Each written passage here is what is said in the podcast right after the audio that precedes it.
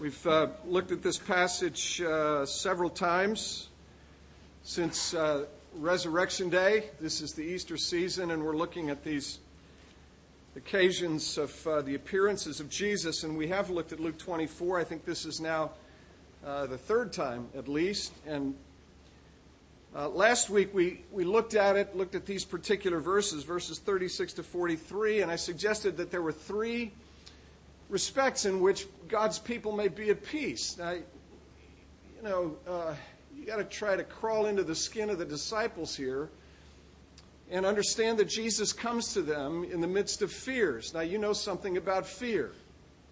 All right, so just just uh, superimpose your own fears on to the fears of the disciples, or maybe try to understand the fears of the disciples. They're behind locked doors. John tells us twice in John 20, verses 19 and 26, that they're behind locked doors. In verse 19 of John 20, he says it's because they were afraid of the Jews. They're afraid.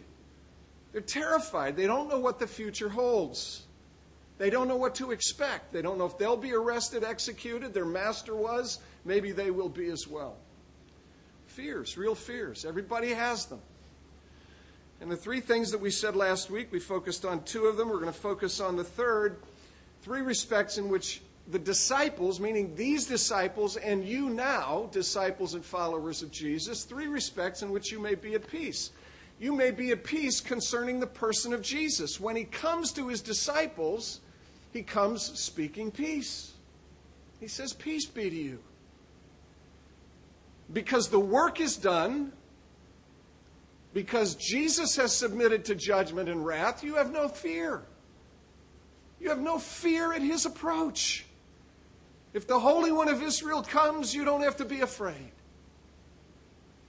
So you don't have to be afraid concerning the person of Jesus. You don't have to be afraid with respect to your doubts. Concerning your doubts, you can be at peace. People have doubts, closely related to fears. Fears, doubts, doubts, fears. They all get wrapped up together in a kind of a spiritually degrading DNA, you know?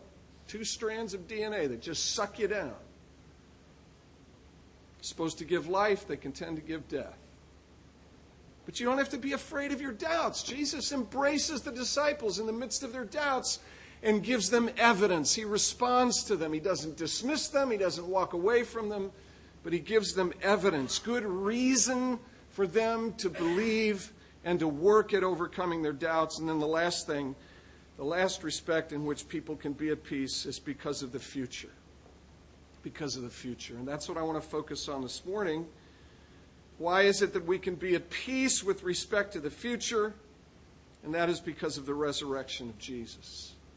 And I want to trace out some things in the scriptures as we sort of pull them out from this particular passage. But let's read these verses and then we'll try to pull those things out from some other places in Scripture.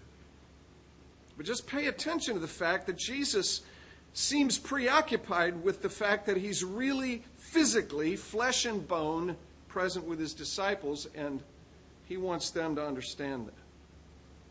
Verse 36 As they were talking about these things, Jesus himself stood among them and said to them, Peace be to you. But they were startled and frightened and thought they saw a spirit.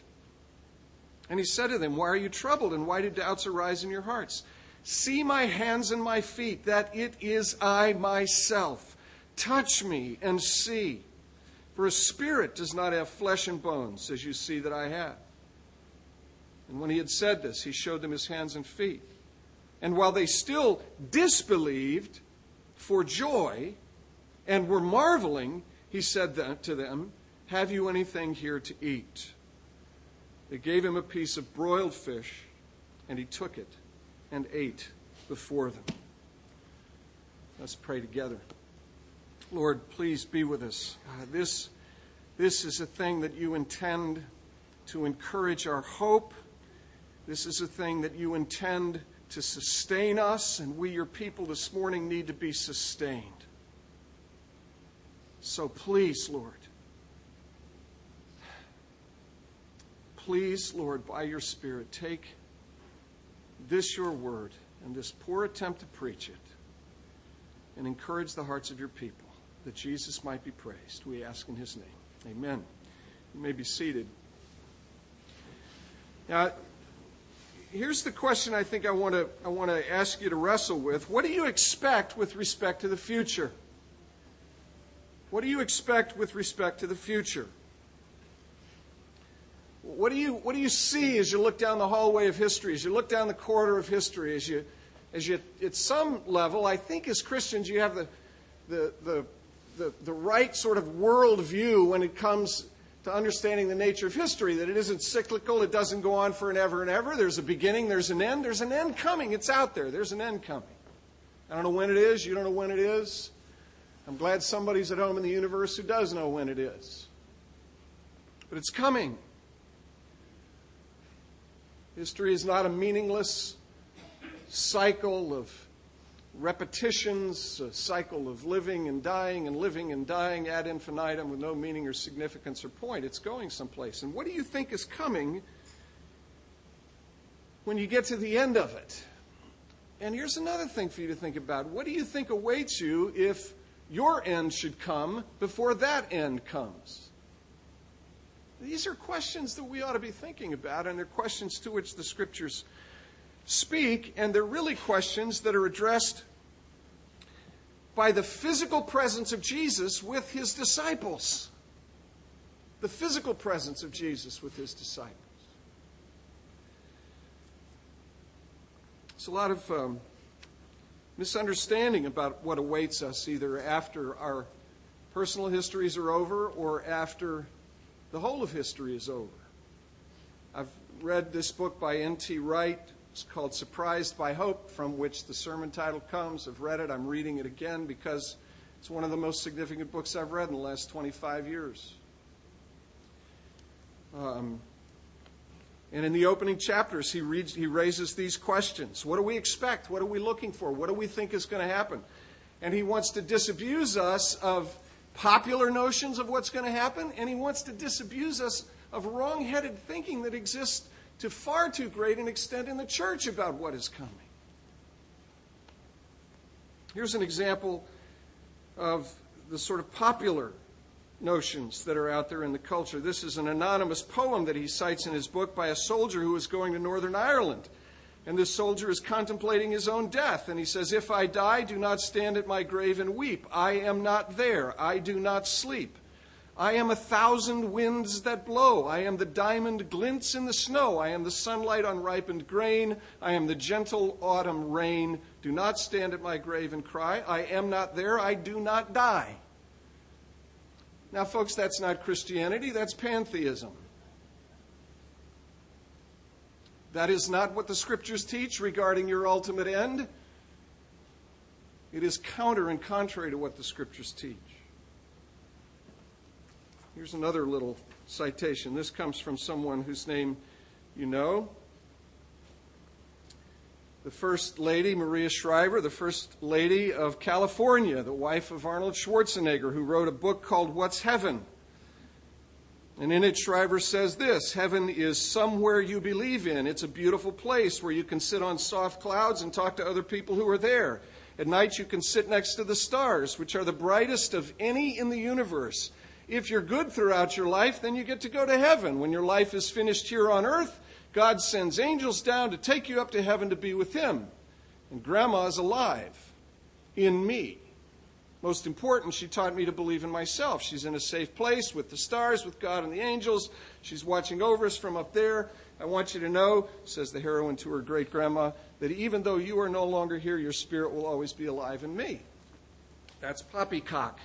And I don't mean to be insensitive, but it's poppycock, it's not true, and it is contrary to what Christianity teaches. Now, that's the world out there. That's popular, sentimentalizing life after death. But let me, let me just challenge you with, with what has been my experience as a minister of the gospel over 30 years. Way too many times I've performed funerals and I have heard either from members of the family of the deceased, or I have heard from friends of the deceased who have passed by the open casket, who have looked at the body, who have stared into that coffin, and who have said, That is not him. That is not her.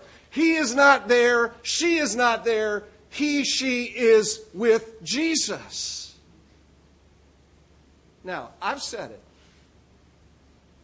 So I stand guilty as charged. And if you've said it, what I'm hoping to do for all of us is correct a gross and horrible misunderstanding of what awaits us,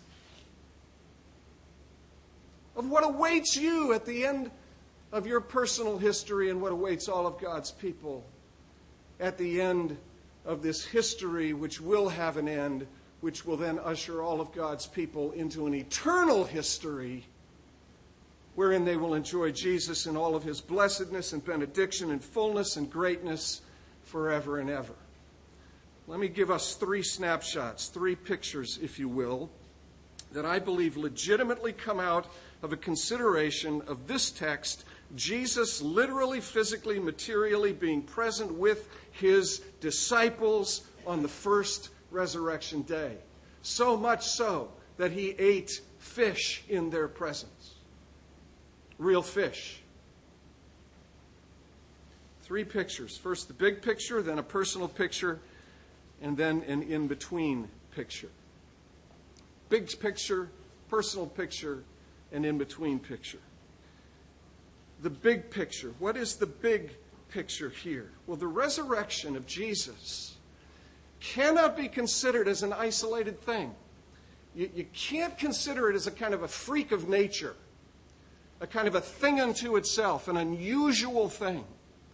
You have to connect the resurrection of Jesus, Jesus' literal, bodily, physical resurrection, which all the historic creeds of the church have incorporated into themselves, been incorporated into those creedal statements.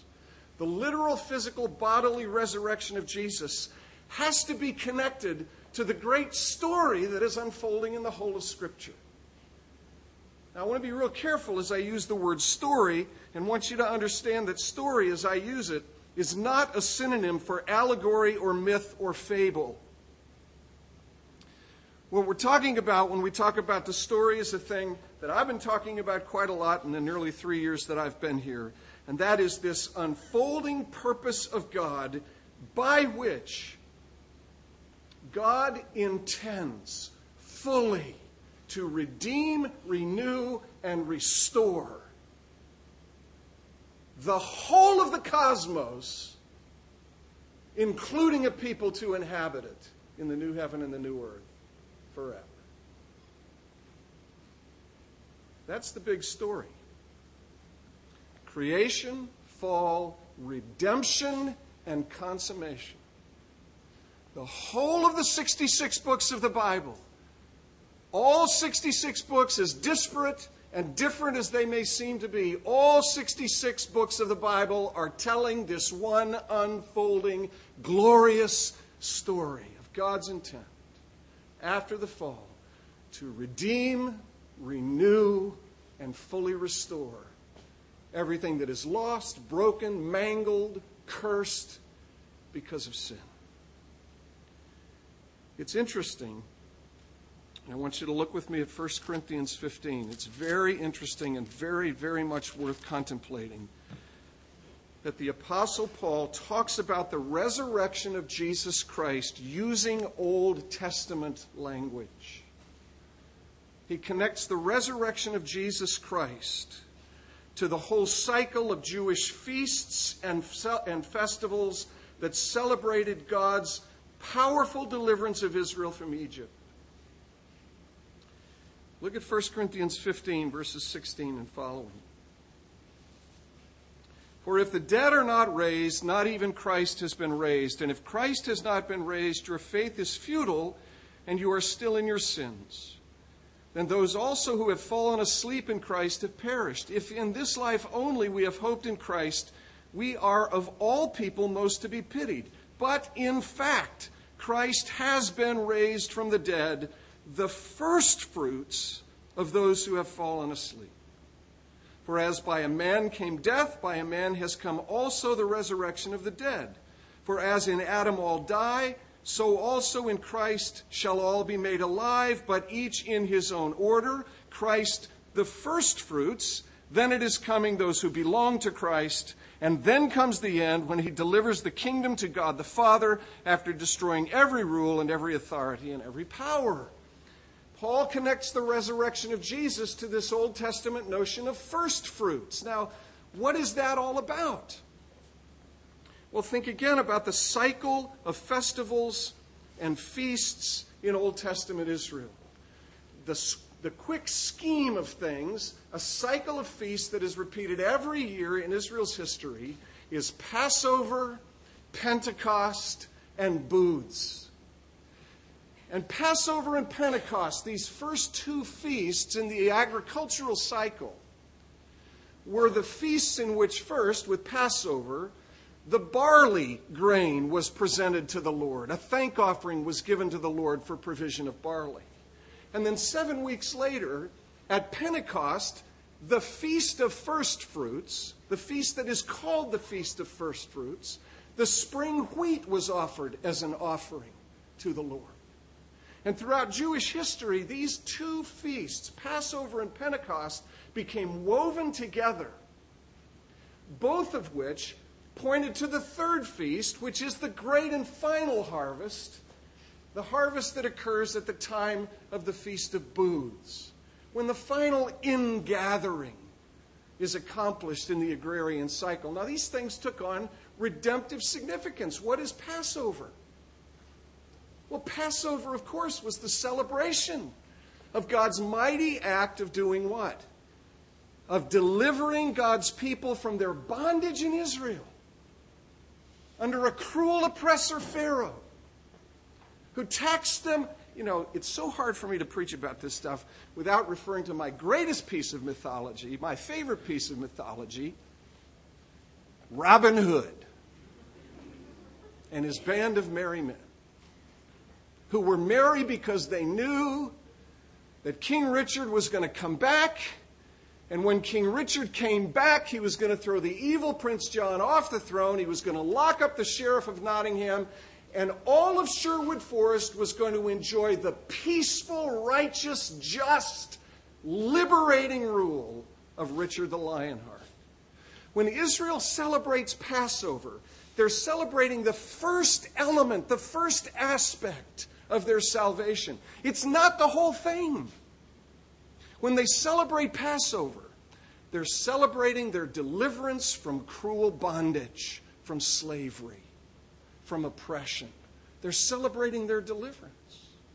But then when they celebrate Pentecost seven weeks later, they're celebrating their arrival at Mount Sinai, where God, who has brought his bride out of her bondage in Egypt under the cruelty of Pharaoh, brings his bride to Mount Sinai and weds her to himself and makes, it, makes her his treasured possession and gives her the law so that she might be guided, so that she might know the mind of God, so that she might live in righteousness and enjoy the blessings that God intends. So there's, there's Passover, leading to the beginnings of the Exodus and coming to Mount Sinai, and a wedding celebration and the giving of the law. And then what happens next? Is that the end of the story? No, it's not. Where do they go after that? Into the wilderness. Into the wilderness where they're surrounded by uncertainty and where there are scorpions and snakes and where it gets cold at night and hot in the daytime and, and where they don't have water and they don't have food. And moment by moment and day after day, you know, the story becomes the great story of your life and mine, the Exodus, where the people have to live moment by moment and day by day, depending upon what and upon whom. Not their own wit and wisdom, not their own intelligence and power but moment by moment and day after day for 40 long years, looking to God in the midst of the wilderness to provide for them food and water, to keep them safe at night, to keep them cool in the daytime, to keep them safe from the scorpions and other things that would attack them. Does that sound at all familiar to you? That's where you are.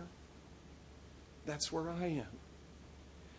And Passover and Pentecost, followed by these long years of waiting and watching, are merely the first fruits. That's, that's what the Old Testament calls Pentecost, the Feast of First Fruits. It's a down payment, it's a taste of something that is to come, but it's not the whole enchilada. It's not the whole thing. I, I say to you repeatedly, I'm so glad that I'm forgiven. I'm so glad that I'm set free, but I'm not satisfied. I was thinking, I was listening to, to that great uh, Irish poet this last week, Bono. You know, was listening to, to the song, Still Haven't Found What I'm Looking For. And folks, look, I've had a taste of it, but I haven't had all of it, and I want all of it.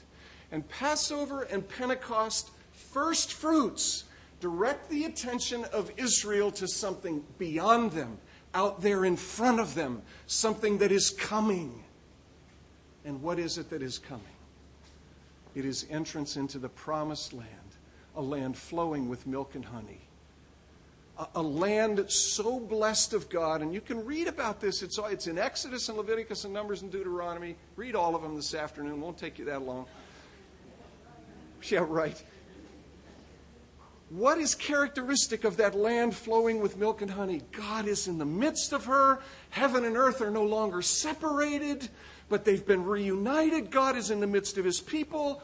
The cows don't miscarry. The shoes don't wear out. The buttons don't pop off. There is perfect, complete, and total shalom that enfolds the promised land. It's no longer a wilderness, but it's a land flowing with milk and honey. Paul ties that whole cycle of historical redemptive events to the resurrection of Christ in this passage in 1 Corinthians 15 as he uses these words first fruits and he's saying, look at the resurrection of Christ in the same way that you look at these feasts and festivals in Israel. The resurrection of Christ is a down payment, it's a taste. It's pointing you in the direction of something greater yet to come. And it's even hinted at in the passage. Verse 22 As in Adam all die, also in Christ shall all be made alive, but each in his own order. Christ the firstfruits then it is coming those who belong to Christ, and then comes the end when he delivers the kingdom to God the Father after destroying every rule and authority and power. Captured in that 24th verse. After he refers to Christ the firstfruits, and then those who belong to Christ at his coming, that's the greater harvest. Then there is this idea of a kingdom. A kingdom. With a king who is ruling over citizens who love the king and enjoy the benefits of his rule and who enjoy all of the blessedness of his realm. A ruler, those who are ruled, and a realm within which they dwell. So, what's the order? Christ the firstfruits. And then it is coming the greater harvest that leads to entry into the promised land, where all of the blessedness that you long for will be yours forever. And I just want to point out to you again, just want to, want to point to you, point you to uh, Luke 24 and just make this observation that Jesus repeatedly makes much of the fact that he's not a ghost, he's not a spirit, but his resurrection is a real, physical, bodily, tangible, touchable, embraceable thing. So, what's the cosmic picture? What's the big picture? The big picture is that Christ's resurrection points us in the direction, the way Paul describes it in Romans 8, another passage for you really to look at. The resurrection of Jesus points us to the final day when the sons of God, the sons and daughters of God, those who belong to Christ at his coming, will be revealed and disclosed. And when they are revealed and disclosed, when they are made known, when they experience their great liberation, when they're finally delivered from the wilderness, when cold and, and darkness and heat and sweat and scorpions and all the rest are finally behind, then, Paul says, Romans 8, the creation will be liberated from its bondage. Same kind of language that's used throughout the Old Testament. It's not only you and I who suffer under the plague of oppression, but it is the creation as well. And the whole creation, Paul says, will be set free. So, what did Jesus come for when he came? Jesus came for a people whom the Father had entrusted to him before the foundation of the world. He came to liberate them. He came to set them free, a people from every race and nation and tribe and tongue. He came to set them free so that they might be restored to their dignified place, ruling and governing and enjoying all of the blessings of a liberated creation, a creation that is set free from its bondage. That's what's coming. That's what's down the road. That's the big picture. Now, what's the personal part of this? What's the more individual and personal part of it? Well, let's look again at this passage in 1 Corinthians. Let me have you look at verses 35 to 37, 42 to 45, and 50 to 54. 1 Corinthians 15, 35. But someone will ask, How are the dead raised? With what kind of body do they come? You foolish person. What you sow does not come to life unless, it's di- unless it dies. Now, that's a text that'll preach. It was true for Jesus. Jesus is the seed sown in the earth that becomes the largest bush in the whole of the garden, the mustard tree, right? The mustard seed that's so small and inconsequential. That's what Jesus was, who came in humility and weakness, who was sown in death, who then is raised in glory and becomes this glorious tree in the garden that gathers into its branches all of the birds of the air and under its branches all of the beasts of the field. Jesus is the great seed who is sown through death. But look at what Paul says. Verse 37 What you sow is not the body that is to be, but a bare kernel, perhaps of wheat or of some other grain. But God gives it a body as He has chosen, and to each kind of seed its own body. For not all flesh is the same, but there is one kind for humans, another for animals, another for birds, and another for fish. And then look at 42. So it is with the resurrection of the dead. These are the words that are important. What is sown is perishable. Perishable. What is something perishable? It's something that after a while it either dies or rots. Right?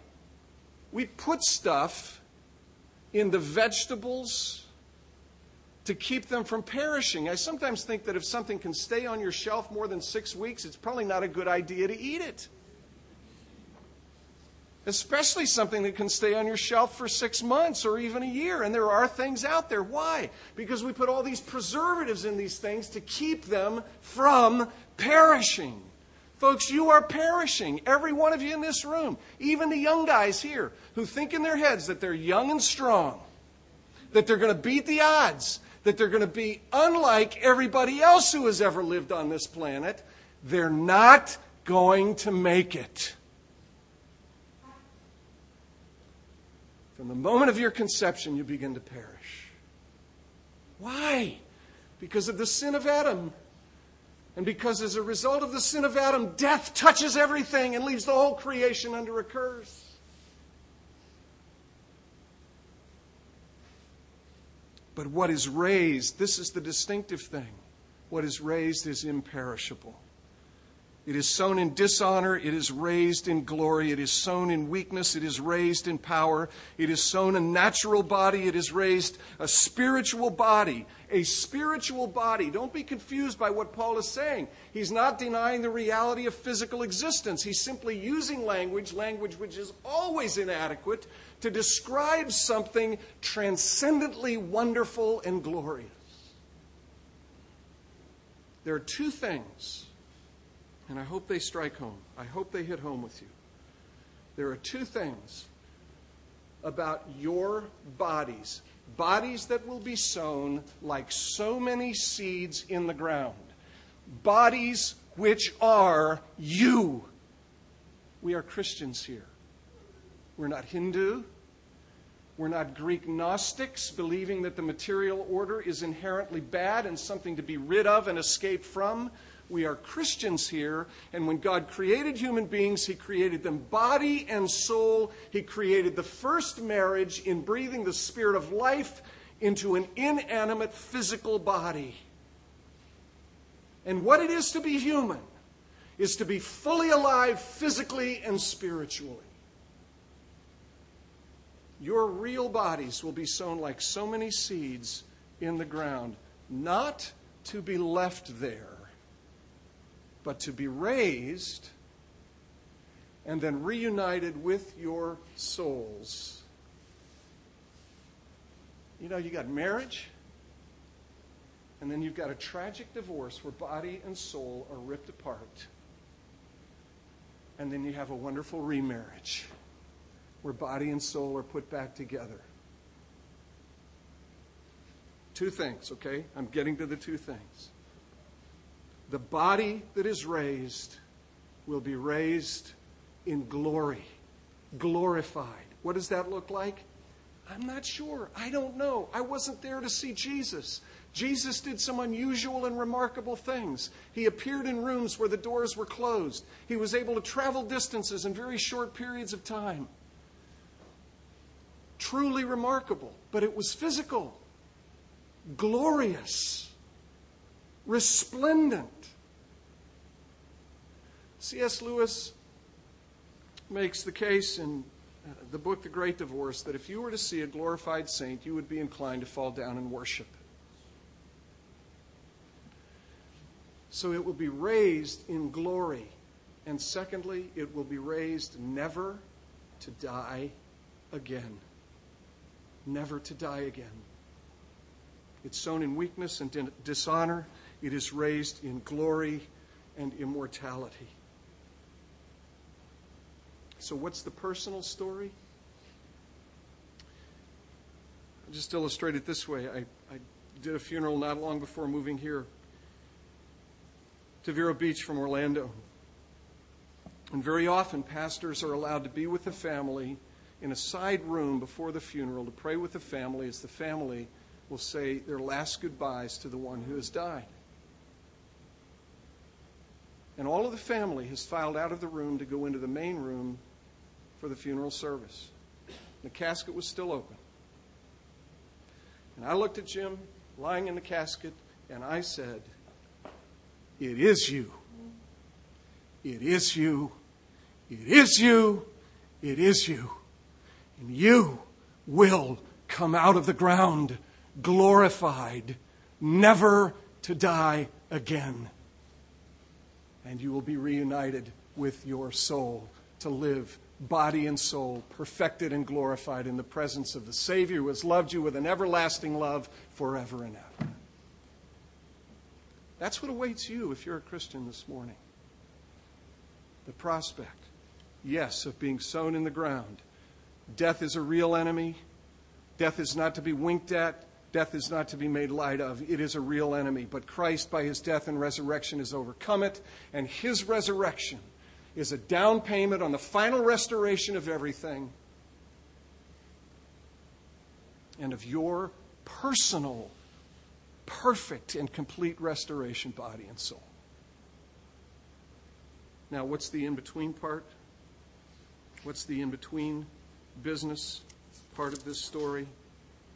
Well, I've alluded to it already. The in between part is that we suffer and we labor and we struggle with the reality of death. We do. You do, I do.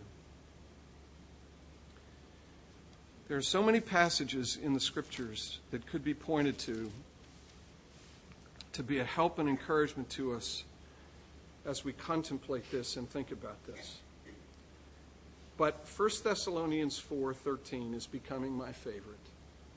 Of all of the passages in the New Testament and really throughout the scriptures in the Old Testament as well, where these matters are addressed, this one is becoming my favorite. Verse 13, 1 Thessalonians 4. But we do not want you to be uninformed, brothers, about those who are asleep, that you may not grieve as others do who have no hope.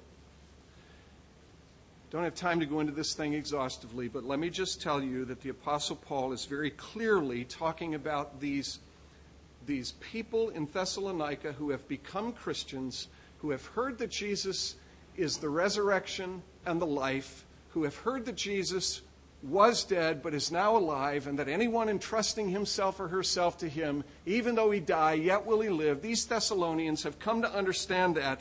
And since Paul has preached the gospel to them, somebody or some group of people, some number of people, have died. And they're perplexed. And they wonder okay, what does this gospel have to say to the real and present grief? That we are experiencing in this church in Thessalonica. And Paul is a pastor, and he's writing as a pastor.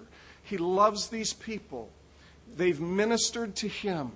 There's a wonderful relationship between them. And he's writing them as a pastor to tell them the truth and what the implications of the gospel are for them, particularly with respect to those who have died. And Paul is very clearly in this passage thinking about their bodies. When he refers to these who have fallen asleep, he's referring to their bodies. He's not describing soul sleep. If you remember Philippians chapter 1, Paul says, It is better. You know, he's, he's wondering, is it better for me to stay on in the flesh or to go be with the Lord? And he says, It's better to go be with the Lord for me. It's better for you if I stay on in the flesh. But to depart and be with Christ is far better. In other words, even though death represents a horrible, enigmatic, confusing, heart wrenching divorce where body and soul are torn apart, it is better to depart and be with Christ because my soul will be in the embrace of the one who has loved me with an everlasting love. But my body will sleep in the dust. Paul is clearly describing what the theologians have referred to as the intermediate state. What happens in the in between? What happens before the return of Christ? Many of us, as I've said, will find that our bodies and our souls are torn apart by death, and our bodies will be sown like so many seeds in the ground, but our souls, as was true with the thief on the cross the day Jesus died, our souls will be with Jesus in paradise to enjoy sweet communion with Him. That's what Paul is talking about here. This is what's going to happen. We don't want you to be uninformed, brothers, about those who are asleep, those whose bodies are resting in the ground, because we don't want you to grieve like those who have no hope.